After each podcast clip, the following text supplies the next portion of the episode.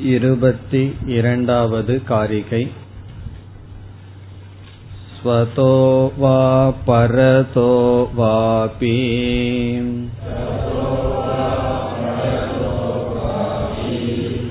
ந கிஞ்சித் வஸ்து ஜாயதே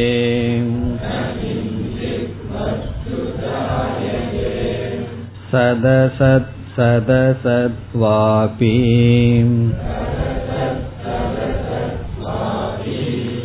ந கிஞ்சித் வஸ்து ஜாயதே.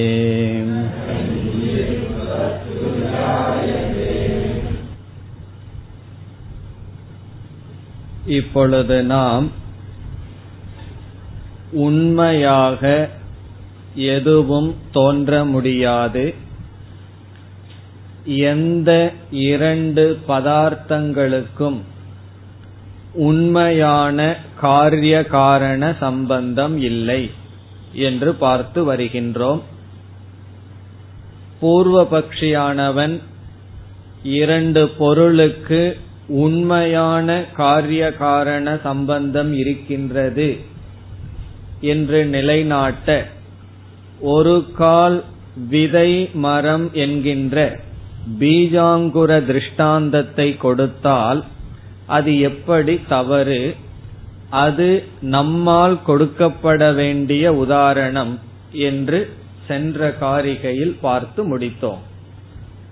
பிறகு 22வது காரிகையில் 6 விதமான விகல்பம் செய்யப்பட்டது. 3 விதமாக 3 விதமான காரணத்திலிருந்து எதுவும் தோன்றாது என்றும் 3 விதமாக இருப்பதும் தோன்றாது என்றும் பார்த்தோம். 3 விதமான காரணத்திலிருந்து தோன்றாது என்பதை ஸ்வதக பரதக என்ற சொல்லில் பார்த்தோம். ஸ்வதக என்றால் ஒரு பொருள் தன்னிடத்திலிருந்தே தான் தோன்றாது, பரதக என்றால் வேறொன்றிடமிருந்து அது தோன்றாது. பிறகு ஒன்றை சேர்த்து கொண்டோம், உபயதக, தன்னிடம் வேறொன்று என்ற இரண்டினுடைய சேர்க்கையிலிருந்தும் தோன்றாது. ந கிஞ்சித் வஸ்து ஜாயதே. பிறகு 2வது வரியில் 3 விதமாக இருப்பது தோன்றாது என்று பார்த்தோம். ஒன்று சத், இருத்தல் தோன்றாது இருப்பதனால். 2வது அசத், இல்லாதது தோன்றாது காரணம் இல்லாததால். சதசத் என்றால் இருப்பதும் இல்லாததும் சேர்ந்து தோன்றுமா என்றால் இந்த இரண்டும் சேராது.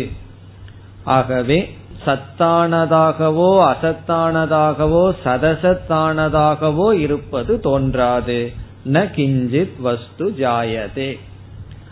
இப்பொழுது நாம் பார்த்து வருகின்ற கருத்து, இரண்டு பதார்த்தங்களுக்கு உண்மையான காரிய காரண பாவம் சம்பவிக்காது. அதை 23வது காரிகையில் முடிக்கின்றார். இப்பொழுது நாம் முடிவுரைக்கு வருகின்றோம். 23 ஹேதுர் ந ஜாயதே நாதே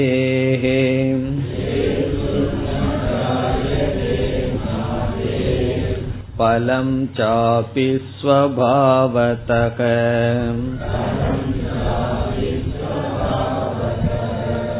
ஆதிர்ன வித்யதே யஸ்ய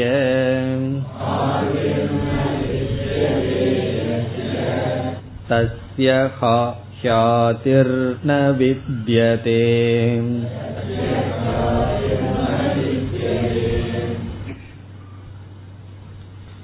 இந்த காரிகையில் கௌடபாதர் முடிவுரை செய்கின்றார். நாம் எங்கு இந்த விசாரத்தை ஆரம்பித்தோம் என்றால், காரிய காரணபாவம் என்பது மித்யா, உண்மையான காரிய காரணபாவம் இல்லை என்று நாம் 14வது காரிகையில் ஆரம்பித்தோம். 14லிருந்து 23 வரை இந்த விசாரம் நடைபெற்றது. இங்கு இதை முடிக்கின்றார். எப்படி முடிக்கின்றார்? ஹேதுகு ந ஜாயதே. ஹேதுகு என்றால் இங்கு காரணம். ந ஜாயதே காரணமானது பிறக்கவில்லை, தோன்றவில்லை. காரணம் என்ன? அதற்கு காரணம் என்ன? காரணம் தோன்றாததற்கு காரணம் என்ன? அநாதேகே. அநாதேகே என்றால் இங்கு அநாதி என்ற சொல் அசத் என்பதை குறிக்கின்றது.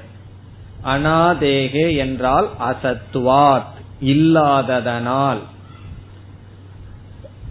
இல்லாத காரணத்தினால் ஹேதுகு ந ஜாயதே காரணம் தோன்றவில்லை. எப்படி நாம் அநாதேகே என்ற சொல்லுக்கு அசதக அசத்துவாத் என்று பொருள் கொள்கின்றோம் என்றால், அஞ்ஞானம் ஆதியா அநாதியா என்பது கேள்வி. அறியாமை என்பது என்னிடத்தில் ஒரு பொருளை பற்றி அறியாமை இருக்கின்றது என்று சொல்கின்றேன். சைனீஸ் லாங்குவேஜ் எனக்கு தெரியாது, சைன மொழி எனக்கு தெரியாது என்கின்றேன். இந்த அஞ்ஞானம் எப்பொழுது தோன்றியது என்றால் என்ன பதில் சொல்வோம்? இந்த அஞ்ஞானமானது அனாதி, இந்த காலத்துலதான் இந்த அஞ்ஞானம் தோன்றியதுன்னு சொல்ல மாட்டோம். அவ்விதம் அனாதி என்ற சொல் என்றும் இருப்பதையும் குறிக்கலாம், என்றும் இல்லாததையும் குறிக்கலாம். அனாதிங்கிறது பிரம்மத்தையும் குறிக்கலாம். காரணம் என்ன? அது தொன்று தொட்டு இருந்து வருகிறது, அதற்கு தோற்றமே இல்லை. தோற்றமில்லாமல் சுயமாக இருந்து வருகின்ற பிரம்மத்தையும் அனாதின்னு சொல்லலாம். பிறகு இல்லாததையும் அனாதி என்று சொல்லலாம். முயல் கொம்பு என்னன்னா அது அனாதி. காரணம் என்ன? மாயையையும் நம்ம அனாதின்னு சொல்றோம், பிரம்மத்தையும் அனாதின்னு சொல்றோம், மித்யாவும் அனாதின்னு சொல்லுவோம், சத்தியத்தையும் அனாதி என்று சொல்வோம். இங்கு ஆசிரியர் மித்யாவை அனாதி என்று சொல்கிறார். இப்ப இங்கு அனாதி என்ற சொல்லுக்கு மித்யாவை குறிக்கின்ற அனாதி. மித்யா உண்மையில் அசத், மித்யாங்கிறது அசத்து தான். பிறகு ஏன் மித்தியான்னு சொல்றோம்? தோன்றிக் கொண்டிருப்பதனால மித்தியான்னு சொல்றோம். உண்மையிலேயே மித்யாவினுடைய சொரூபம் அசத். ஆகவே அநாதேகே என்றால் இல்லாததிலிருந்து ஹேதுகு ந ஜாயதே காரணமானது தோன்றாது. அநாதேகேன இல்லாததிலிருந்து, இந்த இடத்துல பலாத் பலத்திலிருந்து ஹேதுகு ந ஜாயதே. பிறகு பூர்வ பக்ஷியினுடைய மதப்படி காரியமும் காரணமும் ஒரே சொரூபம், காரியமும் காரணமும் ஒன்றுதான் என்பது கருத்து. இது யாருடைய கருத்து? சத்காரியவாதியினுடைய கருத்து.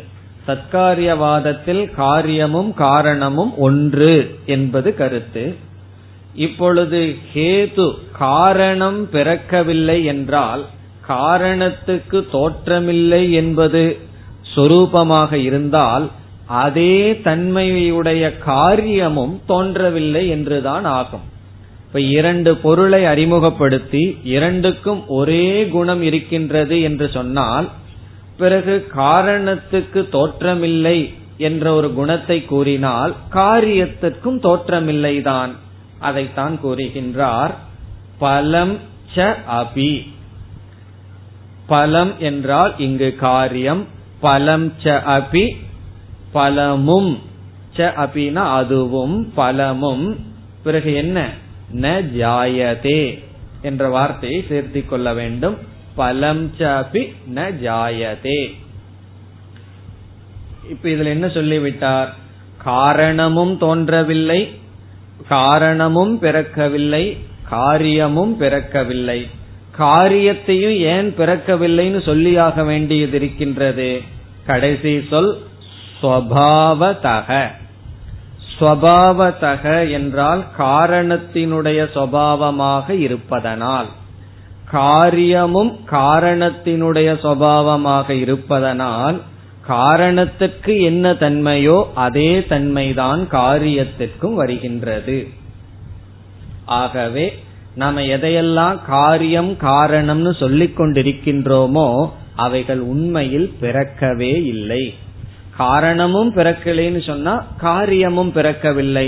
காரணம் என்ன? காரியமும் காரணமும் ஒன்று என்று சத்காரியவாதத்தில் ஏற்றுக்கொள்ளப்பட்டுள்ளது. ஆகவே இல்லாததிலிருந்து காரணம் தோன்றவில்லை, ஆகவே காரியமும் தோன்றவில்லை. இத முடிக்கின்றார். இதுவரைக்கும் நம்ம என்ன பேசிட்டு வந்தோம் என்றால், உண்மையாக எந்த காரியமும் எந்த காரணமும் தோற்றத்திற்கு வரவில்லை, பிறகு வருவதாக தெரிகிறதே, அதனால் மித்தியா. அதுதான் நம்முடைய கருத்து. இவ்வளவு தூரம் பார்த்ததனுடைய சாரம் இவ்வளவுதான். அதைத்தான் சொல்லி முடிக்கின்றார். இல்லாததிலிருந்து எந்த காரணமும் தோன்றவில்லை, காரணம் தோன்றவில்லை, ஆதனால் காரியமும் தோன்றவில்லை, பிறகு என்ன? எதுவும் தோன்றவில்லை. இனி இரண்டாவது வரியில் முடிக்கின்றார். ஆதிகி ந வித்யதே யஸ்ய. யஸ்ய என்றால் எவருடைய மதப்படி, எவருடைய கருத்துப்படி. யஸ்ய ஆதிகி ந வித்யதே. ஆதி என்ற முதல் சொல்லுக்கு காரணம் என்று பொருள். ஆதிகி என்றால் இங்கு காரணம். எவருடைய கருத்துப்படி காரணம் என்பது ஒன்று இல்லையோ, ஒன்று காரணம் அல்லவோ, தஸ்ய ஹி ஆதிஹி ந வித்யதே. அவருக்கு, அவருடைய மதப்படி இரண்டாவது வரியிலே, இரண்டாவது பகுதியிலே ஒரு ஆதின்னு ஒரு சொல் இருக்கு. அதற்கு பொருள் ஜென்ம, பிறப்பு. இது அப்படியே டிரான்ஸ்லேட் பண்ண என்ன பொருள் கிடைக்கின்றது என்றால், எவருக்கு ஆதி இல்லையோ அவருக்கு ஆதி இல்லை. அதான் என்னுடைய டிரான்ஸ்லேஷன். எஸ்ய ஆதிஹீன வித்யதே தஸ்ய ஆதிஹீன வித்யதே. யாருக்கு ஆதி இல்லையோ அவருக்கு ஆதி இல்லை. அதனுடைய பொருள் என்ன? இப்ப முதல் ஆதிக்கு ஒரு பொருள், இரண்டாவது ஆதிக்கு ஒரு பொருள். முதல் ஆதிங்கிறதுக்கு காரணம், இரண்டாவது ஆதி என்பதற்கு ஜென்ம, பிறப்பு. அப்ப எப்படி பொருள் கிடைக்கின்றது? யாருடைய கொள்கைப்படி காரணம் இல்லையோ அவருடைய கொள்கைப்படி பிறப்பும் இல்லை. காரணமே இல்லைன்னு நம்ம நிலைநாட்டி விட்டால், காரணமே பிறக்கவில்லை, காரணமே தோன்றவில்லை என்று நிலைநாட்டி விட்டால் அவருக்கு தோற்றம் என்பதே இல்லை என்பதும் நிலைநாட்டப்பட்டதாகிறது. இப்ப எவருடைய கருத்துப்படி ஆதி இல்லையோ, காரணம் இல்லையோ, அல்லது காரணம் தோன்றவே இல்லையோ, காரணமே அசத்தாக இருக்கிறதோ, அவர்களுக்கு ஜென்மமும் அசத்தாக இருக்கும். இப்ப கடைசியில என்ன நிலைநாட்டணும்? 14வது காரிகையிலிருந்து 23வது காரிகை வரை எதை நிலைநாட்டணும்? ஜென்ம அசத்து. ஜென்மம் என்பது இல்லை, தோற்றம் என்பது இல்லை. ஆகவே எது நிலைநாட்டப்படுகின்றது? அஜாதிவாதக, அஜாதிவாதம் நிலைநாட்டப்படுகின்றது. இத்துடன் இதுவரை நாம் பார்த்து வந்த ஒரு விதமான விசாரம் முடிவடைகிறது. இனி அடுத்த காரிகையில் ஆசிரியர் வேறு தலைப்புக்கு, வேறு விசாரத்திற்கு செல்கின்றார். 24 பிரக்ஞப்தே சநிமித்தத்வம்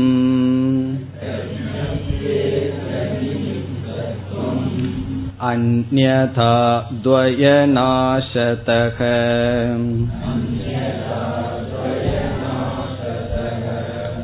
சங்க்லேஷஸ்யோபலப்தேஷ்ச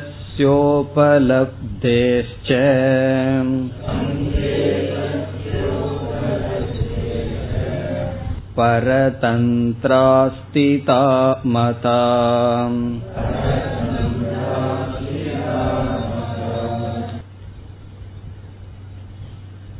இருபத்தி 24வது காரிகையிலிருந்து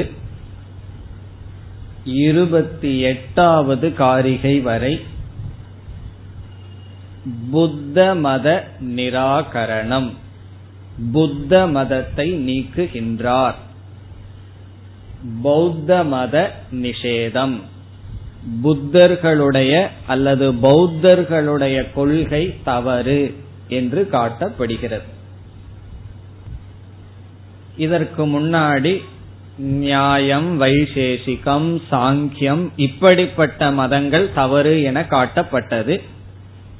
இப்பொழுது புத்த மதம் தவறு என்று காட்டப்படுகிறது.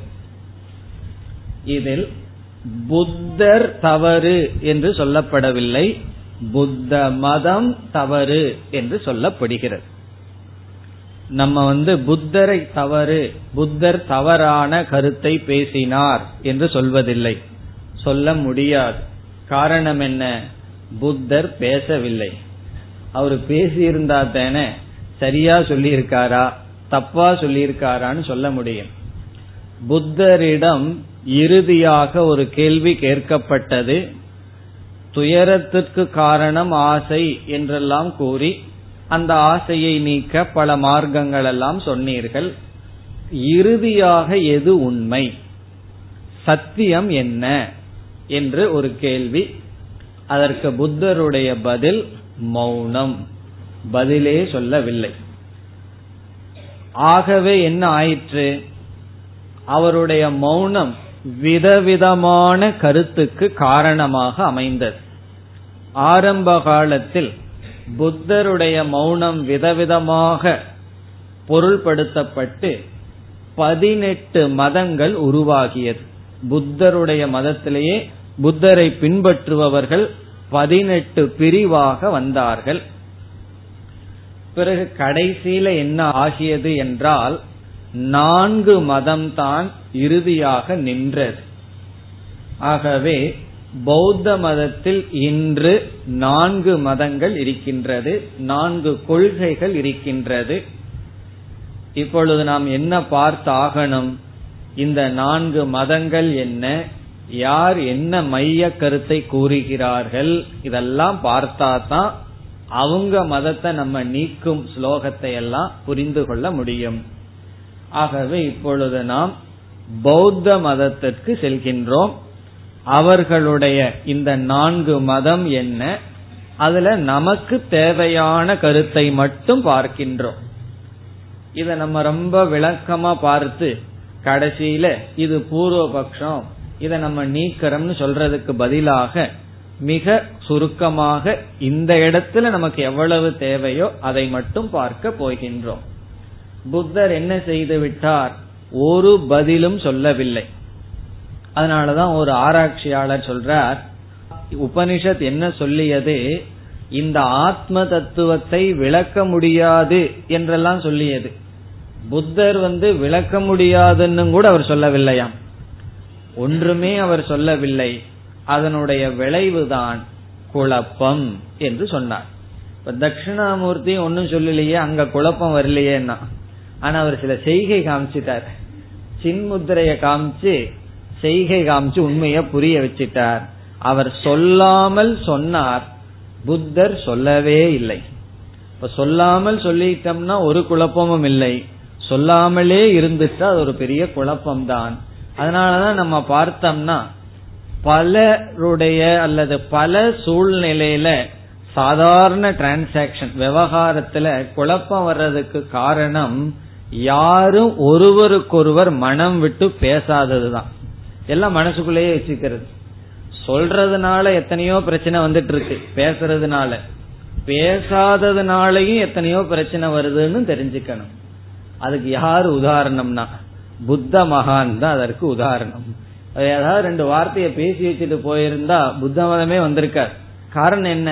அவர் ஞானி, உண்மையை உணர்ந்திருப்பார். பேசாம நம்ம எல்லாம் வேதாந்தத்தை படிச்சுட்டு இருந்திருப்பார்கள். அவர் பேசாம இருந்து விட்டார். ஆகவே பல மதங்கள்.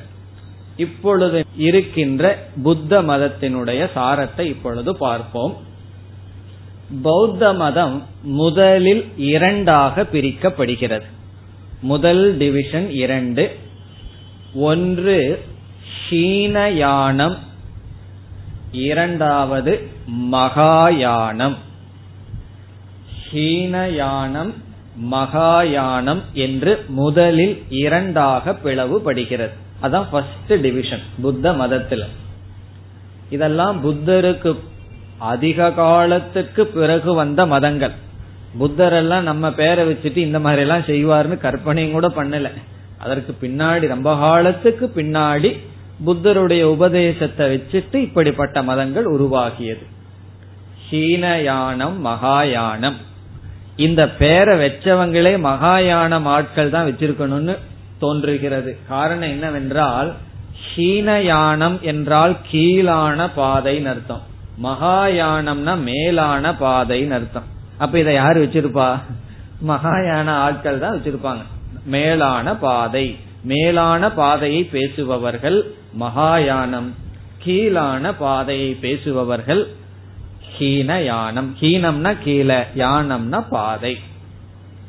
இப்ப இந்த இரண்டு பேர்த்துக்குள்ள முக்கியமான கருத்து வேறுபாடு என்னவென்றால், ஹீனயானத்தை சேர்ந்தவர்கள் வெளியே உள்ள உலகம் சத்தியம் என்ற கொள்கையுடன் இருக்கிறார்கள்.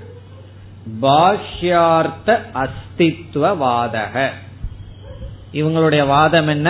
பாஹ்ய அர்த்த, பாஹ்யார்த்தம்னா வெளியே உள்ள பொருள், அஸ்தி இருக்கிறது, சத்தியம். இப்ப பாஹ்யார்த்த சத்தியத்துவவாதினக, வாதினகன வாதிப்பவர்கள், பாஹ்யார்த்தம்னா வெளியே உள்ள பதார்த்தம் இந்த உலகம், அஸ்தி, அஸ்தினா இந்த இடத்துல சத்தியம், வெளியே உள்ள இந்த உலகம் உண்மை என்று வாதிப்பவர்கள் பாஹ்யார்த்த அஸ்தித்வவாதி இவங்கெல்லாம். அதனாலதான் ஹீனயானம் சொல்லி மகாயானிகள் சொல்கிறார்கள். மகாயானத்தை சேர்ந்தவர்கள் என்ன? பாஹ்யார்த்த நாஸ்தித்வவாதி நக, வெளியே உள்ள பொருள் கிடையாது, மித்யா அசத். பாஹ்யார்த்த நாஸ்தித்வவாதி நக, நாஸ்தினா கிடையாது, வெளியே வந்து பொருள் இல்லை. அவங்க மித்தியான்னு புரிந்து கொள்ளவில்லை, அசத் என்று சொல்கிறார்கள்.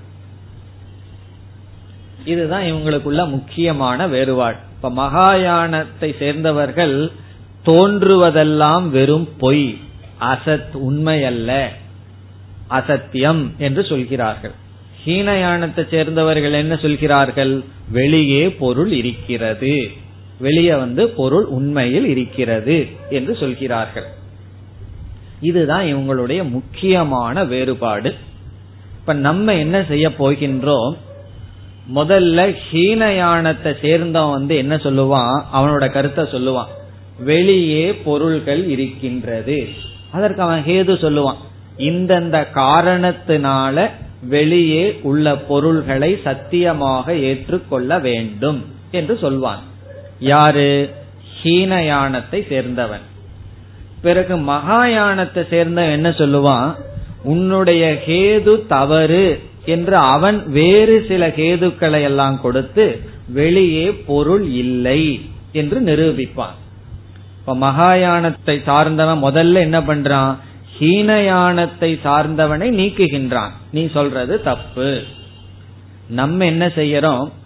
ஹீனயானிகள் என்ன சொல்கிறார்களோ அதை முதல்ல சொல்லி, இங்க கௌடபாதர் என்ன பண்றாருன்னு பார்க்கிறோம். ஹீனயானத்தை சேர்ந்தவர்கள் என்ன சொல்கிறார்னு முதல்ல சொல்ல போறார். அதற்கு பிறகு அவர்களுக்கு மகாயானத்தை சார்ந்தவர்கள் என்ன பதில் சொல்கிறார்கள் சொல்ல போறார். இவருடைய புத்தியையே இவர் பயன்படுத்துறதில்லை. மகாயானத்தை சேர்ந்தவர்கள் எப்படி அவர்களை நிராகரணம் செய்கிறார்கள் காட்டி அத வந்து அவருக்கு சப்போர்ட் பண்ற. நம்ம யார் பக்கம் சேர்ந்துக்கிறோம்? மகாயானத்தை சார்ந்தவர்கள் பக்கம் சேர்ந்து ஹீனயானத்தை சேர்ந்தவர்களை நீக்கிட்டு, அப்ப கடைசியில் என்ன செய்வான்? மகாயானத்தை சேர்ந்தவன் தலைய தூக்கி நிற்பான், நான் தான் சரின்னு. அப்ப இவர் ஒரே காரிகையில் என்ன சொல்ல போறார்? நீயும் தப்பு அப்படின்னு சொல்லி வேதாந்தத்தை அறிமுகப்படுத்த போகிறார். அப்ப இந்த காரிகையில் என்ன செய்ய போறோம்? ஹீனயானத்தை சார்ந்தவனுடைய மதம் முதலில் வரும், அதற்கு மகாயானத்தை சார்ந்தவன் என்ன பதில் சொல்கின்றான் என்பது பிறகு வரும், இறுதியில் என்ன வரும்? ஹீனயான கருத்தும் மகாயானத்தை சார்ந்த கருத்தும் தவறு, வேதாந்த சொல்றதுதான் சரி என்று இறுதியாக சொல்ல போகின்றார். இவ்விதம் நடைபெற போகின்றது. ஞாபகம் வச்சுக்க வேண்டியது என்ன? ஹீனயானம் மகாயானம்.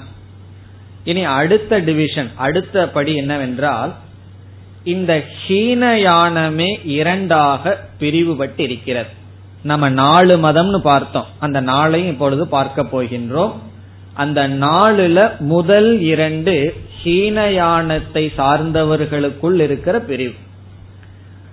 2 பேருமே என்ன சொல்கிறார்கள், வெளியிருக்கிற விஷயம் உண்மைதான் சொல்கிறார்கள், அவர்களுக்குள்ள கருத்து வேறுபாடு. அதில் முதலாக கூறப்படுவது வைபாஷிகம் என்கின்ற மதம். வைபாஷிகம், தமிழ்ல வைபாட்டிகம் அப்படின்னு எழுதுவார்கள், இந்த ஷா எல்லாம் இருக்காது, அதனால வைபாட்டிகம். சமஸ்கிருதத்துல வைபாஷிக மதம். இரண்டாவது சௌத்ரந்திகம். சௌத்ரந்திகம் சௌத்ரந்திகம். இந்த 2 பேரும் ஹீனயானத்தை சேர்ந்தவர்கள். வைபாஷிகம் சௌத்ரந்திகம் என்கின்ற 2 மதம். வைபாஷிக சௌத்ரந்திக அந்த ஆளுகளை சொல்றது. இவங்க 2 பேரும் என்ன செய்கிறார்கள், 2 பேருமே வெளியிருக்கிற பொருள் உண்மை என்று சொல்கிறார்கள்.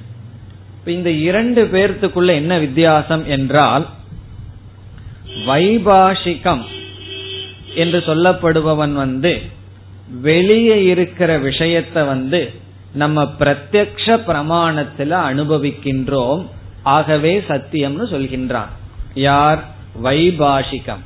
வைபாஷிகம்ங்கிற மதத்துல பாஹ்யார்த்தம் பிரத்யக்ஷ பிரமாணத்தினால அறியப்படும்.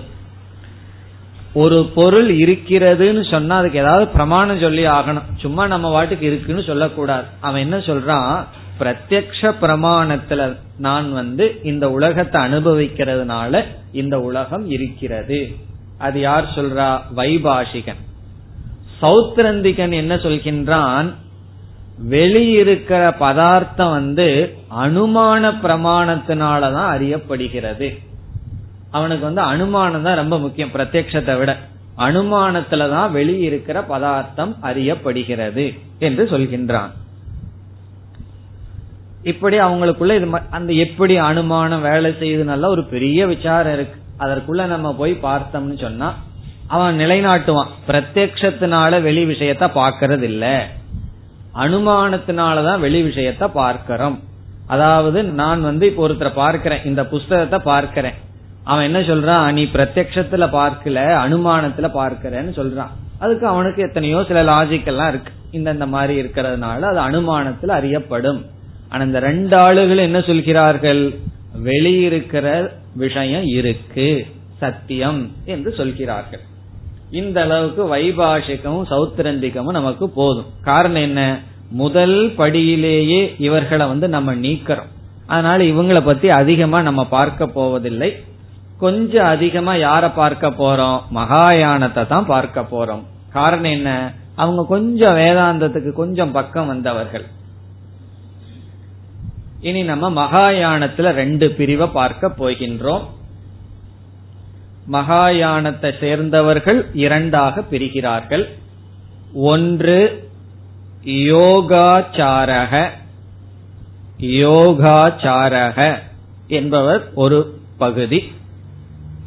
இந்த யோகாச்சாரனுக்கு இனியொரு பெயர் இருக்கு, இது 2வது ஆள் அல்ல. இந்த யோகாச்சாரனுக்கு இனியொரு பெயர் க்ஷணிக விஞ்ஞானவாதி.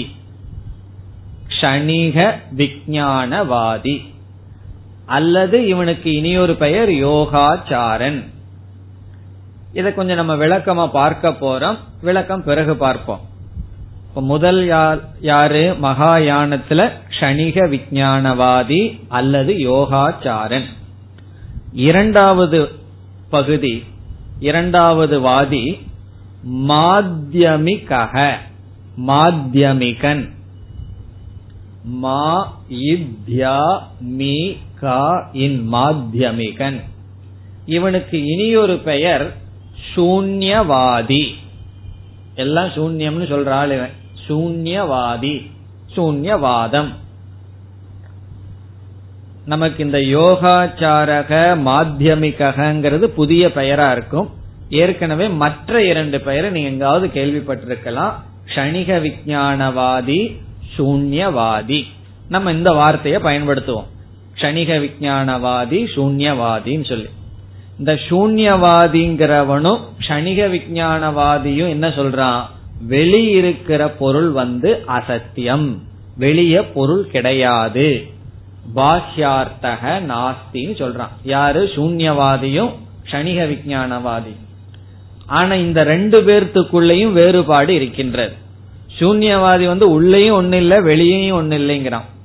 க்ஷணிக விஞ்ஞானவாதி உள்ள வந்து ஒன்னு இருக்கு, சத்தியமா ஒன்னு இருக்கு, ஆனா வெளியதான் ஒன்னு இல்லை என்று சொல்கின்றான். இப்பொழுது நம்ம சூன்யவாதியினுடைய கருத்துக்கு செல்கின்றோம். சூன்யவாதி என்ன சொல்றான்னு பார்ப்போம். தேவர் ஒருவர், இந்த ரெண்டு பேர் தான் சூன்யவாதியில பிரதானமானவர்கள். நாகார்ஜுனன், ஆரியதேவர்ங்கிறவங்க தான் இத வந்து ஸ்தாபித்தவர்கள். நம்ம வந்து புத்தர் சூன்யவாதத்தை சொன்னாருன்னு சொல்லவே கூடாது. புத்தருடைய மௌனத்துக்கு சூன்யம்னு அர்த்தம் சொன்னவர்கள் இந்த ரெண்டு ஆள்கள். இவர்கள் என்ன சொல்கிறார்கள், பிரமாணம், பிரமேயம், பிரமாதா இந்த மூன்றும் ஒன்றை ஒன்று சார்ந்திருக்கிறது. பிரமாணம், பிரமாதா, பிரமேயம் வார்த்தையெல்லாம் நமக்கு தெரியும். பிரமாதான்னா அறிபவன், பிரமாணம்னா அறியவதற்கு உதவும் கருவி, பிரமேயம்னா அறியப்படும் பொருள். இந்த மூன்றையும் தான் நம்ம வேதாந்தத்துல திருப்புட்டி அப்படின்னு சொல்றோம். இந்த மூன்றும் ஒன்றை ஒன்று சார்ந்திருக்கின்றது என்று அவன் கூறி, பிரமேயம் என்றால் வெளியிருக்கிற விஷயம், வெளியிருக்கிற விஷயம் வந்து அசத்தியம் இல்லைன்னு சொல்லிவிட்டால், அதுவே இல்லைன்னு சொல்லிவிட்டால் பிறகு பிரமாணம்ங்கிறதும் கிடையாது, பிரமாதாவும் கிடையாது. வெளியிருக்கிற விஷயம் ஒன்னு போயிடுதுன்னு சொன்னா, அது ஒன்று உண்மையில் இல்லைன்னு சொன்னா பிறகு அதை குறிச்சு சொல்ற பிரமாணம்ங்கிறது எங்க இருக்க போகுது, அதை பார்க்கிறவன் தான் யார் இருக்க போகிறார்கள். ஆகவே இந்த மூன்றில் ஒன்று நீக்கப்பட்டு விட்டால் மற்ற இரண்டும் சேர்ந்து நீக்கப்படுகின்ற காரணத்தினால் கடைசியில என்ன எஞ்சி இருக்கின்றது என்றால் ஒன்றும் இல்லை. கடைசியில என்ன மீதி இருக்குன்னா ஒன்றும் இல்லை. அதற்கு அவங்க கொடுக்கிற உதாரணம் என்ன, கற்பூரத்தை போல. கற்பூரம் எரிஞ்சதுன்னு சொன்னா என்ன எஞ்சி இருக்குன்னா ஒன்னு எஞ்சி இல்லை. அது போல விசாரம் பண்ணி பார்த்தா எதுவுமே கிடையாது, சூன்யம். அதுக்குதான் அவங்க சூன்யம் சொல்கிறார்கள். நம்ம அதை ஒத்துக்கிறோம். எங்கினா அவனுடைய புத்திக்குள்ள சூன்யம் இருக்கிறது, ஒன்றும் இல்லை என்பதை ஒத்துக்கிறோம். பிறகு என்ன கேள்வி கேட்கிறோம், சூன்யம்னு சொல்லிட்டு இருக்கானே அவன் யாருன்னு ஒரு கேள்வி கேட்கின்றோம். ஒன்னு இல்ல ஒன்னு இல்லைன்னு சொல்கின்றானே, அப்படி சொல்றதுக்கு ஒரு அறிவு வேண்டும் அல்லவா? அந்த அறிவைத்தான் நம்ம வந்து பிடித்து கொள்கின்றோம். இந்த சூன்யவாதியினுடைய பெரிய ஆர்குமெண்ட் என்ன, அவனும் வந்து சாதாரண ஆள் கிடையாது. சும்மா வந்து நேரத்தை போக்கிட்டு தூங்கிட்டு அவன் எந்திரிச்சு சூன்யம்னு சொல்லல, ஆழ்ந்து சிந்திச்சிருக்கான். புத்திய எவ்வளவு தூரம் பயன்படுத்த முடியுமோ அவ்வளவு தூரம் பயன்படுத்தி சிந்திச்சு தான் சொல்றான். நான் சிந்திச்சதற்கு பிறகுதான் சொல்றேன் சூன்யம் என்று. அவனுடைய ஆர்குமெண்ட் என்ன, அவனுடைய வாதம் என்ன, பிரமேயம்ங்கிறது பொய்ன்னு ஆயிட்டுதுன்னா பிரமாணம்ங்கிறதும் பொய் தான், பிரமாதாவும் பொய் தான். யோசிச்சு பார்த்தா நான் எதையெல்லாம் பார்க்கிறேனோ அவைகளெல்லாம் உண்மையிலேயே இல்லைன்னு சொன்னா அதை காட்டுற கருவியும் பொய் தான், அதை பார்க்கிறவனும் பொய் தான். நீ எப்படி வந்து பிரமேயத்தை மட்டும் அசத்துன்னு சொல்லிட்டு பிறகு பிரமாணத்தையும் அசத்துன்னு சொல்லிட்டு ஏதோ உள்ள ஒரு சைத்தன்யம் மட்டும் இருக்குன்னு எப்படி சொல்ல முடியும்? ஆகவே ஒன்றும் கிடையாது. இருந்தா எல்லாம் இருக்கு, இல்லைன்னா ஒன்றும் கிடையாது. இந்த பாதி வேலை செய்யக்கூடாதுன்னு சூன்யவாதி சொல்றான். அதற்கு ஹீனயானி பரவாயில்லன்னு சொல்றான். அவன் வந்து எல்லாத்தையும் ஒத்துக்கிறான், வெளியும் இருக்கு அதையும் நீ பாத்துட்டு இருக்க, உள்ளயும் ஒரு ஆள் இருக்குன்னு ஒத்துக்கிறான். பிறகு வெளிய மட்டும் கிடையாது, உள்ள மட்டும் ஏதோ ஒரு அறிவு இருக்குன்னு நீ எப்படி சொல்ல முடியும்? ஒன்றும் இல்லை, இல்லைன்னா எல்லாம் இருக்கு. ஆழ்ந்து சிந்திச்சு பார்த்தா வெளிய விஷயங்கள் எல்லாம் கிடையாது. ஆகவே சூன்யம் என்ற முடிவுக்கு வருகின்றான். இது சூன்யவாதத்தினுடைய முக்கிய கருத்து. இனி க்ஷணிக விஞ்ஞானவாதிக்கு வருகின்றோம். இந்த க்ஷணிக விஞ்ஞானவாதி என்ன சொல்றான்? உலகம் பாஷ்யார்த்தம் அசத்து, வெளி விஷயங்கள் கிடையாதுதான். ஆனாலும் இந்த வெளி விஷயம் இல்லைனாலும் கூட இந்த வெளி விஷயத்தை பார்த்த நமக்குள் இருக்கிற ஒரு சைத்தன்யம் சத்தியம் அப்படின்னு சொல்றான். இவங்களை பொறுத்த வரைக்கும் சைத்தன்யம் சத்தியம், அது இருக்கு, சூன்யம் கிடையாது. சூன்யம்னா ஒன்றுமே இல்லைங்கிறது கிடையாது, வெளி விஷயம்தான் கிடையாது, உள்ள சைத்தன்யம் சத்தியம். அவர்கள் சைத்தன்யம்ங்கிற வார்த்தையை பயன்படுத்துவதற்கு பதிலாக விஞ்ஞானம் என்ற வார்த்தையை பயன்படுத்துகிறார்கள். நம்ம எதை சைத்தன்யம்னு சொல்றோமோ, அறிவு, சித் என்று சொல்றோமோ, அதை அவங்க விஞ்ஞானம் சொல்கிறார்கள். இப்போ விஞ்ஞானம்ங்கிறது சத்தியம். இது வேதாந்த மாதிரி இருக்கேன்னா இப்படி சொல்லி நிறுத்திட்டா வேதாந்தம் தான். விஞ்ஞானம் சத்தியம், பாஷ்யார்த்தம் கிடையாதுன்னா வேதாந்தம். பிறகு அவங்கிட்ட இந்த விஞ்ஞானத்தினுடைய சொரூபம் என்னன்னு கேக்குறோம். நீ என்னமோ சொல்றையே, விஞ்ஞானம்ங்கிறது ஒரு சத்தியம் இருக்கு, அறிவு சொரூபம், அது சத்தியம், வெளி இருக்கிறது அசத்தியம்னு சொல்ற. அந்த விஞ்ஞானத்தினுடைய சொரூபம் என்னன்னு கேட்டா அவன் சொல்றான் க்ஷணிகம். க்ஷணிகம்னா ஒவ்வொரு செகண்டும் செத்து செத்து பிழைச்சிட்டு இருக்கான், மாறிக்கொண்டே இருக்கின்றதாம் க்ஷணிகம். க்ஷணிக விஞ்ஞானவாதி அவன் என்ன சொல்றான்? இந்த உனக்குள்ள ஒரு கான்சியஸ்னஸ், அறிவு இருக்கு, அது ஒவ்வொரு நொடிக்கும் இறந்து இறந்து புதுசு புதுசா அந்த அறிவு வந்துட்டு இருக்குன்னு சொல்றான். அவனுக்கு ஒரு உதாரணம் வேணுமே. முன்ன இருக்கிற ஆளுக்கு கற்பூரம் கிடைச்சது, இவனுக்கு ஒரு உதாரணம் வேணுமே. அந்த உதாரணம் என்னன்னா நதியினுடைய ஓட்டத்தை போல. நதிய பாத்துட்டு இருக்கோம், என்ன சொல்றோம்? அதே நதிய பாத்துட்டு இருக்கேன்னு சொல்றோம். ஆனா என்ன பாக்கிறோம்? ஒவ்வொரு செகண்டும் நாம பார்க்கிற நீர் வேறு, அதனுடைய ஃப்ளோ, நீர் ஓடிட்டே இருக்கு. ஆனா நம்ம நதி இருக்கிற மாதிரி தெரியுது. அது போல நமக்குள்ள ஒரு அறிவு தொடர்ந்து இருக்கிற மாதிரி தெரியுது. ஆனா அந்த அறிவு க்ஷணிகம், ஒவ்வொரு நொடியும் அறிவு இறந்து அறிவு பிறந்து அறிவு இறந்து அறிவு பிறக்கிறது. விஞ்ஞானம் தோன்றுது, தோன்றின உடனே விஞ்ஞானம் அழிஞ்சிருது, உடனே இனியொரு விஞ்ஞானம் தோன்றுகிறது, உடனே இனியொரு விஞ்ஞானம் அழிஞ்சிருது. இப்படி அவர்கள் சொல்கிறார்கள். இப்படி 4 மதம், வைபாஷிகம், சௌத்ரந்திகம், க்ஷணிக விஞ்ஞானவாதம், சூன்யவாதம்னு 4 மதம். இப்ப நம்ம இதுல யார் நமக்கு ரொம்ப க்ளோஸா இருக்கா? வேதாந்தத்துக்கு ரொம்ப அருகில் வந்தவர்கள் யாருன்னு சொன்னா க்ஷணிக விஞ்ஞானவாதிகள். அவன் தான் ரொம்ப பக்கத்துல வந்துட்டான். காரணம் என்ன? சூன்யவாதி பாதி கிணறத்தான் தாண்டி இருக்கான். உலகம் பொய்ன்னு சொல்லிட்டு பிறகு எல்லாத்தையும் சேர்த்திட்டான். க்ஷணிக விஞ்ஞானவாதி எல்லாம் பொய், ஆனா சைத்தன்யம் உண்மைங்கிற அளவு வந்தான்.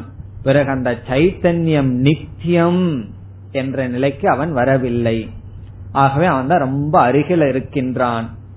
இப்ப கௌடபாதர் என்ன செய்ய போறார் என்றால், மகாயானம்ங்கிற மதத்துல சூன்யவாதத்தை அவர் எடுத்துக்கொள்ள போவதே இல்லை. அவர் க்ஷணிக விஞ்ஞானவாதியினுடைய வாதத்தை எடுத்துக்கொள்ள போகிறார். இப்ப அவர் க்ஷணிக விஞ்ஞானத்துல சேர்ந்து கொண்டு என்ன செய்ய போறார்? ஹீனயான மதத்தை நீக்க போறார். இப்ப இனிமேல் முதல்ல ஹீனயானத்தை சார்ந்தவனுடைய கருத்து சொல்லப்படும். அந்த கருத்துப்படி வெளியிருக்கிற பதார்த்தம் எல்லாம் சத்தியம். பிறகு என்ன செய்வார்? க்ஷணிக விஞ்ஞானவாதியினுடைய வாதத்தை எடுத்துக் கொள்வார்.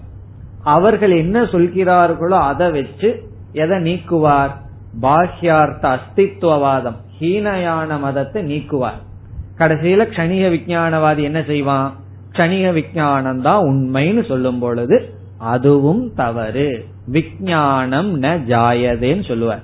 விஞ்ஞானம் என்ன? அவனோட க்ஷணிக விஞ்ஞானம் இருக்கே, அது பிறப்பதில்லை, நித்திய ரூபம் என்று சொல்ல போகின்றார். இப்படித்தான் நாம் பயணம் செய்ய போகின்றோம். இனி கணிக விஞ்ஞானவாதத்துல ஒரு சில கருத்தை மட்டும் இப்ப பார்த்துட்டு உள்ள போலாம். கணிக விஞ்ஞானவாதத்தை நம்ம அதிகமா பார்க்க போறோம். உள்ள போய் அவங்களுடைய கருத்து என்ன, எப்படி எல்லாம் சொல்கிறார்கள்னு பார்க்க போறோம். இந்த கணிக விஞ்ஞானவாதத்துக்கு அஸ்திவாரம் போல் இருந்தவர் அசங்கா என்பவர். பேர் நல்லா இருக்கு, அசங்கா. அவர் பேரே அசங்காவான். அப்புறம் இனி ஒருவர், அவர் பெயர் வசுபந்து. இந்த வசுபந்து அப்படின்னு ஒருவர், வசுனா உலகம், உலகத்துக்கே நண்பரா அவர். வசுபந்துன்னு ஒருவர், அசங்கா என்ற ஒரு பெரிய சிந்தனைவாதி. இவர்கள் தான் இதற்கு தூணை போல் இருந்தவர்கள். இப்ப இவர்கள் என்ன சொல்கிறார்கள், விஞ்ஞானம் இனிமேலெல்லாம் நம்ம அந்த வார்த்தையை தான் பயன்படுத்த போறோம். சைத்தன்யம், சித்துங்கறதெல்லாம் விட்டுருவோம். விஞ்ஞானம்னா சைத்தன்யம். இந்த விஞ்ஞானம் பிரவாக ரூபமாக இருக்கிறது. விஞ்ஞானத்தை பத்தி அவர்களுடைய கருத்து பிரவாக ரூபம். பிரவாக ரூபம்னா நீரை போல அது மாறிக்கொண்டே இருக்கு, ஒவ்வொரு க்ஷணத்துக்கும் மாறுது. அதான் க்ஷணிக விஞ்ஞானம். இந்த விஞ்ஞானம் க்ஷணம் மாறிக்கொண்டு இருக்கிறது. பிறகு என்ன சொல்கிறார்கள், இந்த விஞ்ஞானம் விஷயத்துடன் இருக்கிறது. இவர்கள் எதை சொல்கிறார்கள்னா நம்முடைய விருத்தி ஞானத்தை தான் சொல்கிறார்கள். வேதாந்தத்துல நாம நம்முடைய மனசுல தோன்ற விருத்தி ஞானத்துக்கு என்ன லட்சணம் கொடுக்கிறோமோ அந்த லட்சணத்தை தான் கணிக விஞ்ஞானத்துக்கு அவர்கள் கொடுக்கிறார்கள். அவர்கள் என்ன சொல்கிறார்கள், இந்த கணிக விஞ்ஞானவாதிகள் வெளிய விஷயம் கிடையாது, வெறும் விருத்தி தான் இருக்கிறது அப்படின்னு சொல்கிறார்கள். மனசுல விருத்தி தான் இருக்கு. விருத்தினா எண்ணங்கள் மட்டும் இருக்கு, அறிவுடன் கூடிய எண்ணங்கள் தான் இருக்கு, பதார்த்தம் கிடையாதுன்னு சொல்கிறார்கள். இப்ப நீங்கெல்லாம் யாருன்னு சொன்னா அவன் சொல்றான் என்னுடைய மனசுக்குள்ள இருக்கிற விருத்தி தான் நீங்கள். பிறகு நான் யாருன்னா உங்களுக்கு நான் கிடையாது, உங்க மனசுக்குள்ள ஒரு எண்ணம் தான் நான். அப்படி இந்த உலகமே என்னன்னா நம்ம மனசுல இருக்கிற எண்ணங்கள் தான். எண்ணங்கள் தான் இந்த உலகம். இப்ப வெளியிருக்கிற மாதிரி தெரியுதுன்னா அது அறியாமை, அது பிரமம். ஏதோ வெளியே ஒரு பொருள் இருக்கிற மாதிரி தெரியுது, உண்மையிலேயே அது வெளியே எந்த பொருளும் கிடையாது. உன் மனசுல இருக்கிற எண்ணம் தான் வெளியே தெரிகிறது. இப்ப நான் ஒரு பாம்பை பாக்கிறேன், உலகத்தை பாக்கிறேன், கயிற்றை பாக்கிறேன், எதையோ பொருளை பார்க்கிறேன்னா அவன் சொல்ற எந்த பொருளுமே வெளியே கிடையாது, எல்லாம் உன் மனசுல இருக்கிற விருத்தி தான் என்று சொல்கின்றான். அதற்கு ஹீனையான பேச போறான், விஷயம் இல்லாம இப்படி விருத்தி வந்ததுன்னு அவன் கேட்க போறான். அதுக்கு இவன் பதில் சொல்ல போறான். இந்த சர்ச்சையெல்லாம் நம்ம பார்க்க போறோம். இவன் ஒரு கேள்வி கேட்க, அவன் பதில் சொல்ல, இதெல்லாம் நம்ம பார்க்க போகின்றோம். இவன் என்ன சொல்றான், இதற்கு பெயர், இனியொரு பெயர் சாகாரவாதம்னு பேர். ஆகாரம்னா ஃபார்ம், சாகாரம்னா ஆகாரத்துடன் கூடியது. ஒவ்வொரு விஞ்ஞானத்துக்கும் ஆகாரம் இருக்குங்கிறான். ஆகாரம்னா ஃபார்ம், உருவம் இருக்குங்கிறான். நம்ம விஞ்ஞானத்தை நிர்குணம்னு சொல்றோம், அவன் விஞ்ஞானத்தை சாகாரம். சாகாரம்னா ஆகாரத்துடன் கூடியது, ஆகாரம்னா உருவத்துடன் கூடியது. ஒவ்வொரு விஞ்ஞானமும் உருவத்துடன் கூடியது. இப்ப நம்ம புஸ்தகத்தை பாக்கிறோம். நம்ம மனசுல என்ன இருக்கு, ஒரு அறிவு இருக்கு, அத நம்ம விருத்தி ஞானம் சொல்றோம். அந்த அறிவுக்கு என்ன உருவம் இருக்கு, புஸ்தகத்தினுடைய உருவம் இருக்கு. உடனே மைக்க பார்த்தா மைக்கினுடைய உருவம் இருக்கு. வேறொரு மனுஷனை பார்த்தா நம்ம அறிவு மனுஷ உருவத்தில் இருக்கு. இதத்தான் அவர்கள் சொல்கிறார்கள் விஞ்ஞானம் இப்படிப்பட்டது. ஆகார ரூபமானது விஞ்ஞானம்.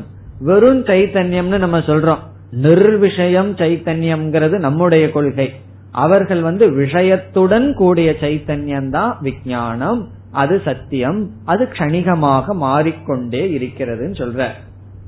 இப்ப அவன் என்ன சொல்றான், எந்த விஷயமும் வெளியே இல்லாம விதவிதமான விருத்திகள் உள்ள ஓடிட்டு இருக்கு, அதுதான் உனக்கு வெளியே தெரிஞ்சிட்டு இருக்கு.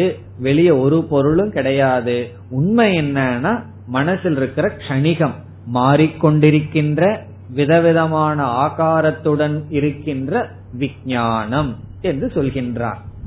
பிறகு அவங்கிட்ட ஒரு கேள்வியை கேட்கிறோம், நீ என்ன சொல்ற, ஒரு விஞ்ஞானம் தோன்றுதுன்னு சொல்ற, உடனே செத்துருது, அடுத்த விஞ்ஞானம் தோன்றுதுன்னு சொல்ற, அதே செத்து போச்சு, இப்ப ரெண்டாவது விஞ்ஞானம் வந்துச்சு, இந்த ரெண்டு விஞ்ஞானத்தை பற்றி நீ எப்படி பேச முடியும்னால நம்ம கேட்டா அவனால பதில் சொல்ல முடியாது. அவன் அதுக்கு என்ன சொல்றான், ஒவ்வொரு விஞ்ஞானமும் முன்னிருக்கிற விஞ்ஞானத்தை போன்றது அப்படின்னு சொல்லுவான். அப்படி அவனுக்கு பல கொள்கைகள் இருக்கும். ஆனா நம்ம சாஸ்திர ரீதியா வேறு ரீதியா சிந்திச்சு பார்த்தா அதுல குறைகள் இருக்கு. அத கௌடபாதர் பிறகு சொல்ல போகின்றார். ஆனா இப்பொழுது என்னன்னா, இந்த கஷணிய விஞ்ஞானவாதியினுடைய துணை கொண்டு யார நீக்கியாகணும், ஹீனயானத்தை சார்ந்தவனை நாம் நீக்கியாக வேண்டும். இவ்விதம் இப்பொழுது நாம் விசாரத்திற்குள் இறங்குகின்றோம். இனி 24வது காரிகையினுடைய சாரம் என்னன்னு பார்ப்போம். 24வது காரிகை முழு காரிகையே பூர்வபக்ஷ காரிகை. இந்த முழு காரிகையே ஹீனயான மதத்தை கூறுகின்ற காரிகை. ஹீனயானத்தை சார்ந்தவர்கள் இவ்விதம் கூறுகிறார்கள், அவர்களுடைய மதம். அதனால இங்க பதில் கிடையாது. பதில் அடுத்த காரிகையில தான். இந்த முழு ஸ்லோகமே பூர்வபக்ஷம் தான். அப்ப இதுல என்ன சொல்றாரு, ஹீனயானத்தை சார்ந்தவர்களுடைய மதம் இங்கு குறிப்பிடப்படுகிறது. அவங்களுடைய மதம் என்ன, பாஹ்யார்த்த அஸ்தித்வவாதினக, வெளிய விஷயம் இருக்கு. அதற்கு அவங்க ரெண்டு ஹேது சொல்கிறார்கள். இந்த ரெண்டு காரணத்தினால நீ என்ன ஏற்றுக்கொள்ள வேண்டும், வெளியே பதார்த்தம் இருக்கிறது, வெளியிருக்கிற பொருள் சத்தியம். அதற்கு ரெண்டு காரணத்தை சொல்கிறார்கள். இப்ப இந்த காரிகையில வெளியே பொருள் இருக்கிறது, ஏன் இருக்கிறது என்பதற்கு இரண்டு ஹேது, இரண்டு காரணம்.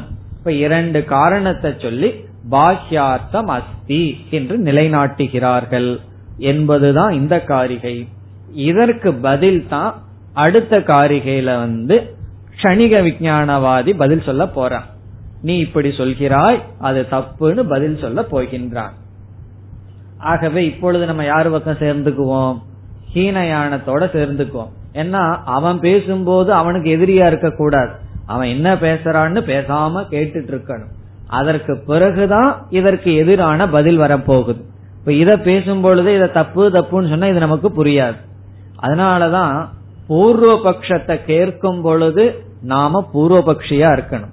இல்லைன்னா முட்டாளா இருந்து பழகணும். சில சமயம் முட்டாளா இருந்து பழகிறது பெரிய அறிவாளித்தனம். அதனாலதான் சில பேர் பேசும்போது பேசாம இருந்து பழக வேண்டும். அப்பதான் அவங்க என்னதான் சொல்றாங்கன்னு நமக்கு புரியும். இப்ப பூர்வபக்ஷத்தை படிக்கும் போது நம்ம என்ன செய்யணும், நம்ம இது தப்பாச்சே, இது எப்படி சரின்னு எல்லாம் பார்க்க கூடாது. அவன் என்ன சொல்றான் அப்படின்னு கேட்கணும். கேட்டா நமக்கே சரியா இருக்கிற மாதிரி தெரிஞ்சிடும். காரணம் என்ன, அவனும் சும்மா சொல்ல மாட்டான். அவனே ஏதோ ஒரு யுக்தியை பயன்படுத்தி தான் சொல்லுவான். பதில் வரும்பொழுதுதான் இது எப்படி தவறுன்னு நமக்கு தெரியும். இப்பொழுது முதல் ஹேதுவுக்கு போறோம். ஹேதுவையெல்லாம் நம்ம பார்த்துட்டு காரிகைக்குள்ள போவோம். எது சாத்தியம், ஹேதுவுக்கு போறோம், காரணத்துக்கு போறோம்னு சொல்லியாச்சு. எதை நிலைநாட்டுவதற்கு, பாஹ்யார்த்த அஸ்தித்துவே, வெளியே இருக்கின்ற விஷயங்கள் சத்தியம். அதற்கு ஹேது, காரணம். முதல் காரணம் அவன் சொல்றான், விருத்திக்கு விஷயம் இருக்க வேண்டும் என்பது நியமம்.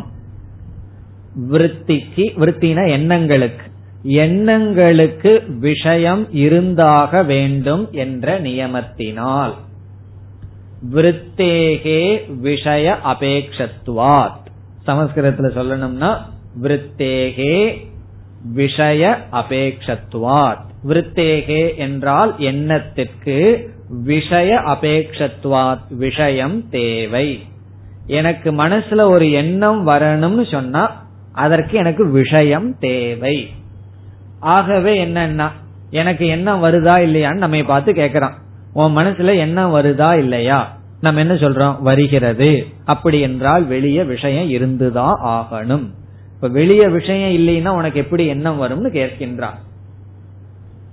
பிறகு நம்ம சொல்றோம், வெளியே விஷயம் இல்ல இருந்தாலும் எண்ணம் வருது, விதவிதமான எண்ணம் வருதுன்னு நம்ம சொல்றோம். அதுக்கு அவன் கேள்வி கேட்கறான், உனக்கு விதவிதமான எண்ணம் வர்றதுக்கு காரணம் நீ சொல்லி ஆகணும்.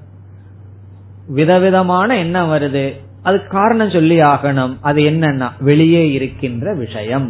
இப்ப வெளியே விதவிதமா விஷயம் இருக்கிறதுனாலதான் உன் மனதுல விதவிதமான விருத்திகள் வருகின்றது. அப்படி இல்லைன்னா என்னாகும் தெரியுமோ, விஷயம் இல்லாம விருத்தி வர்றதா இருந்ததுன்னா என்ன ஆயிரும், தேவையில்லாத எண்ணங்கள் சும்மா வந்துட்டே இருக்கும். ஒரு விதமான விஷயம் இல்லாம விருத்தி ஓடிட்டே இருக்கும். இப்ப அப்படித்தானே இருக்குன்னு சில பேருக்கு தோணும். வெளியே ஒரு விஷயம் இல்லையே, தியானத்துல உட்கார்ந்தன்னு வச்சுக்கோமே, ஒரு விஷயம் இல்லாம விருத்தி பாட்டுக்கு ஓடிட்டே இருக்கே அப்படின்னு நமக்கு தோன்றும். அது ஏற்கனவே பார்த்து வச்ச விஷயம் சம்ஸ்காரமா இருந்து ஓடிட்டு இருக்கு. எந்த ஒரு விருத்திக்கும் விஷயம் தேவை, விஷயம் இல்லாம எண்ணங்கள் வர முடியாது. இது ஒரு காரணம்.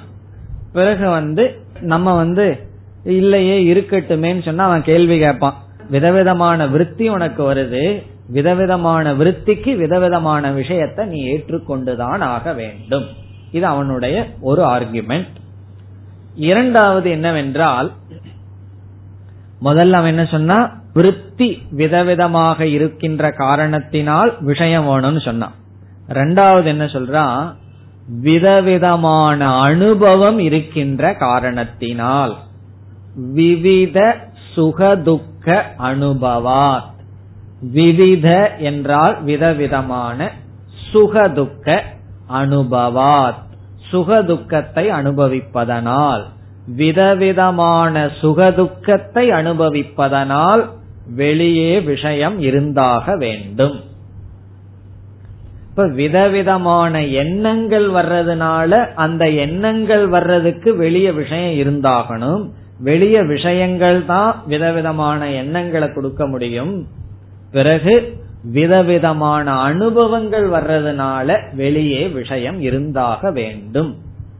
அதற்கு என்ன காரணம், அவன் அனுபவ ரீதியா சொல்றான். சந்தனத்தை உடம்புல பூசினா என்ன வருது, சுகம் கிடைக்குது. பிறகு சில தலைகள் எல்லாம் இருக்கு, அதை பூசினா என்ன கிடைக்கும்னா எரிச்சலோ அல்லது இச்சிங்கோ ஏதோ வரும், அப்போ உனக்கு துக்கம் வருது. இவ்விதம் உடல்ல உனக்கு சுகம் துக்கம் மென்மை குளிர் வெப்பம் இப்படிப்பட்ட அனுபவங்கள் எல்லாம் வருது. இந்த அனுபவங்கள் எல்லாம் திடீர்னு வர ஆரம்பிச்சிருமோ, திடீர்னு சுகம் திடீர்னு துக்கம் திடீர்னு உஷ்ணம் எல்லாம் வராது. வெளியே என்ன விஷயம் இருக்கோ அதற்கு தகுந்த மாதிரிதான் அனுபவம் வருகின்றது. அப்ப இந்த அனுபவத்திலிருந்தே நீ என்ன முடிவு பண்ணணும், வெளியே விஷயம் இருக்கு. இந்த அனுபவம் சத்தியமா இருக்கு, அனுபவத்தை நம்ம மித்தியான்னு சொல்ல முடியாது. அப்படி என்றால் இந்த சத்தியமான அனுபவத்தை கொடுக்கறதுக்கு சத்தியமான விஷயம் இருந்தாக வேண்டும். மனசுல உனக்கு விருத்தி இருக்கு, அதற்கு விஷயத்தை கொடுத்தாக வேண்டும். ஆகவே பாஹ்யார்த்தம் சத்தியம் அப்படின்னு சொல்கின்றான். இதுதான் அவனுக்கு ரெண்டு காரணம். ஒன்று, மனதுல விதவிதமான எண்ணங்கள் வருகின்ற காரணத்தினால் அந்த எண்ணங்களுக்கு காரணம் வெளியே ஒன்று இருந்தாக வேண்டும். இரண்டு, விதவிதமான அனுபவங்கள் நமக்கு வருகின்ற காரணத்தினால் வெளியே விஷயம் இருந்தாக வேண்டும். இத கேட்ட உடனே என்ன தோணும், இவ்வளவு நேரம் பீஜாங்குரம் படிச்சதெல்லாம் பொய், இப்ப சொல்றதுதான் உண்மை, உண்மை கரெக்டா பேசுகிறானே அப்படி தோன்றும். அது சொல்ல போறார். பதிலே என்ன சொல்ல போறார், கணிக விஞ்ஞானவாதி அனுபவ ரீதியா பார்த்தா நீ சொல்றது உண்மைதான் சொல்ல போற, அதை ஒத்துக்கிறார். இதுல நம்ம மறுக்க முடியாது. விதவிதமான எண்ணம் வருது, காரணம் விதவிதமான பொருள் இருக்கு. இப்ப இந்த ஹால்ல 50 பேர் இருந்தாங்கன்னா எனக்கு 50 விருத்தி வரும்னா 51வது விருத்தி ஏன் வரல, 51வது மனுஷ விருத்தி, 51வது மனிதனை பத்தி விருத்தி எனக்கு ஏன் வரலன்னா 51வது விஷயம் இல்லை. அப்படி எவ்வளவு விஷயம் இருக்கோ அவ்வளவு விருத்தி. இப்ப எப்படிப்பட்ட விஷயம் இருக்கோ அப்படிப்பட்ட சுகதுக்கம். இப்படி இருக்கையில வெளியிருக்கிற பொருள் எல்லாம் இல்லை இல்லைன்னு சும்மா வாயில தான் சொல்றையே தவிர அது எப்படி இல்லாமல் போகும் என்பது அவனுடைய கேள்வி. இந்த கருத்து தான் இந்த காரிகையில் இருக்கு. இப்ப காரிகையினுடைய முதல் வரிக்கு செல்லலாம். பிரக்ஞப்தேஹே. பிரக்ஞப்தேஹே என்றால் எண்ணத்திற்கு. இங்கு பிரக்ஞப்தி என்றால் தாட், விருத்தி, எண்ணம், அறிவு, நாலேஜ். பிரக்ஞப்தேகே என்றால் எண்ணத்திற்கு, மனசுல வர்ற எண்ணத்திற்கு. சநிமித்தத்துவம். சநிமித்தத்துவம் என்றால் ச விஷயத்துவம், வெளியே விஷயம் இருந்தாக வேண்டும். நிமித்தம்னு சொன்னா ஒரு காரணம் இருக்கணும். அது காரணத்துடன் கூடியது. மனதில் இருக்கின்ற எண்ணம் வெளியே இருக்கின்ற காரணத்தின் அடிப்படையில் உள்ளது. சநிமித்தத்துவம்னா நிமித்தத்துடன் கூடியதாக இருக்கிறது. நிமித்தம்னு சொன்னா இந்த இடத்துல ஆப்ஜெக்ட், விஷயம், காரணம். மனசுல உனக்கு ஒரு எண்ணம் வந்ததுன்னு சொன்னா அந்த எண்ணம் எந்த நிமித்தமும் இல்லாமல் திடீர்னு எண்ணம் மட்டும் தோன்றி விடுவதில்லை. அதற்கு வெளியே ஒரு பொருள் இருக்கின்றது, அல்லது சம்ஸ்கார ரூபமாகவும் ஏதோ ஒரு பொருள் இருக்கின்றது. ஒரு பொருளுடைய அடிப்படையில தான் மனசுல எண்ணம் தோன்றுகிறது. இது அவனுடைய சித்தாந்தம். அவன் என்ன சொல்றான்? பிரக்ஞப்தேகே, பிரக்ஞப்தி என்றால் அறிவுக்கு, விருத்திக்கு விஷயத்துடன் கூடியிருப்பது என்பது அனுபவ ரீதியாக உண்மையாக இருக்கிறது. இதுல இருந்து அவன் என்ன மதத்தை சொல்லிட்டான்? இங்க ரொம்ப சுருக்கமா கௌடபாதர் சொல்லியிருக்கார். இதுல இருந்து அவன் என்ன சொல்லியிருக்கான்? மனதில் இருக்கின்ற எண்ணம் வெளியே இருக்கின்ற நிமித்தம், ஒரு நிமித்தமாக இருக்கின்ற காரணத்தினால் நம்ம மனசுல என்ன இருக்கு? விதவிதமான எண்ணம் வருது. ஆகவே வெளியே விதவிதமான பொருள் இருந்தாக வேண்டும். ஆகவே வெளியிருக்கிற பொருள் சத்தியம். இப்ப அவன் நம்மிடம் கேட்கிறான், ஒரு கால் இதை நீ ஏற்றுக்கொள்ளவில்லை என்றால் என்ன தோஷம் வரும்? நீ வெளிய விஷயத்தை ஏற்றுக்கொள்ளாமல் வெறும் மனசுல மட்டும் விருத்தி மட்டும் இருக்குன்னு நீ சொன்னா என்ன தோஷம் வரும் என்று அவனே பதில் சொல்கின்றான். யார பார்த்து? இவன் நம்மைய பார்த்து பேசவில்லை, க்ஷணிக விஞ்ஞானவாதிய பார்த்து சொல்றான். க்ஷணிக விஞ்ஞானவாதி என்ன சொல்லியிருக்கான்? பொருள் இல்ல, வெறும் விருத்தி மட்டும் இருக்குன்னு சொல்றான். க்ஷணிக விஞ்ஞானம் தான் சத்தியம், பாக்கியார்த்தம் நாஸ்தின்னு சொல்றான். அப்படி சொல்ல முடியாது, அதுல ஒரு தவறு வருகின்றது என்று அடுத்த பகுதியில் கூறுகின்றான். அடுத்த வகுப்பில் பார்ப்போம். ஓம் பூர்ணமதః பூர்ணமிதம் பூர்ணாத் பூர்ணமுதச்யதே பூர்ணஸ்ய பூர்ணமாதாய பூர்ணமேவாவசிஷ்யதே. ஓம் சாந்தி.